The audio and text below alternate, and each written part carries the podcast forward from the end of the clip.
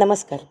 मंडळी समर्थ मनाच्या श्लोकामध्ये म्हणतात नको रे मना क्रोध हा खेदकारी नको रे मना कामना ना विकारी नको रे मना लोभ हा अंगीकारू नको रे मना मत्सरू दंभ भारू. जसं क्रोध हा वाईट आहे तसा लोभ हा सुद्धा वाईट आहे. मग क्रोधासुराचा नाश कसा झाला? हे आपण मागच्या कथेत बघितलं. तसंच आज या लोभासुराला मारण्यासाठी संतांनी किंवा अनेक थोरा मोठ्याने आपल्या कारकिर्दीतून आपल्या कार्यातून आपल्याला खूप मोलाचा संदेश दिलाय. अनेक कथा आहेत की ज्या कथा आपल्याला खूप नीतिमूल्य शिकवून जातात. अशाच आशयाची लोभासुराचा नाश करणारी ही छोटीशी कथा.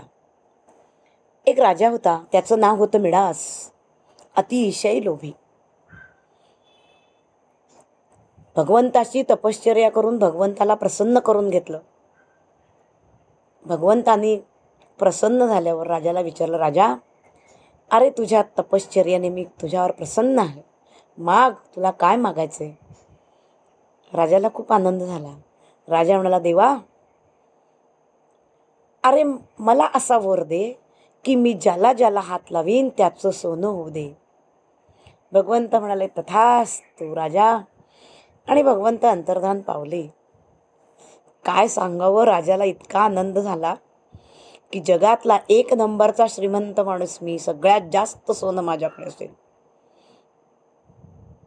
म्हणून राजा आनंदाने नाचू लागला सगळीकडे. एवढा मोठा राजवाडा. तो प्रत्येक गोष्टीला जिथे जिथे आनंदाने स्पर्श करायला गेला ती प्रत्येक गोष्ट सोन्याची झाली. अख्खा राजवाडा सोन्याचा झाला. झाडं पानं फुलं राजवाड्याभोवती असलेली सगळी नगरी सगळं सोन्याचं झालं. पशु पक्षी प्राणी सगळं सोन्याचं झालं. राजाच्या मनामध्ये क्षणभर विचार चमकून गेला अरे बाप रे मी हे काय करून बसलो? मी ज्याला हात लावीन त्याचं सोनं होतंय आता मी जगणार कसा? राजा अनेक नोकरांना हाक मारायला लागला. दास दासी सेवक त्या प्रत्येकाला हात लावताच प्रत्येक जण पुतळा झाला. तहान लागली पाणी प्यायला गेला तांब्याला हात लावला तांब्या सोन्याचा झाला. भांडं सोन्याचं झालं आतमध्ये पाणी कुठचं? तहान लागली तर पाणी पिता आलं नाही.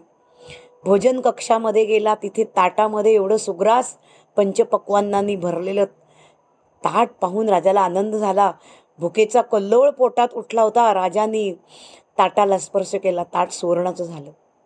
वाटी सुवर्णाची झाली चमचा सुवर्णाचा झाला भाताला हात लावला भात सुवर्णाचा झाला पंचपक्वान सगळी सोन्याची झाली. खाणार काय? राजाने डोक्याला हात लावला. हे काय झालं भलतंच? आणि राजा विचारात सगळीकडे असा भटकायला लागला काही सुचेना अजिबात मी करायला गेलो एक आणि झालं भलतंच. आता काय करावं बरं? म्हणून हे कोणाला सांगावं? म्हणून राजा प्रेमाने आपल्या छोट्याशा मुलीला मिठी मारायला गेला. ती मुलगीसुद्धा सोन्याचा पुतळा झाली.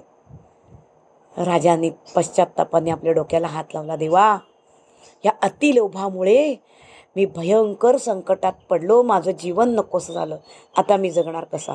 मंडळी या कथेतून एकच शिकूया. हा लोभासूर महाभयंकर आहे.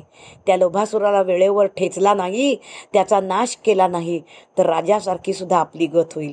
तेव्हा त्या लोभासुराला आपण वेळीच ठेकून ठेचून टाकूया नाही का? धन्यवाद.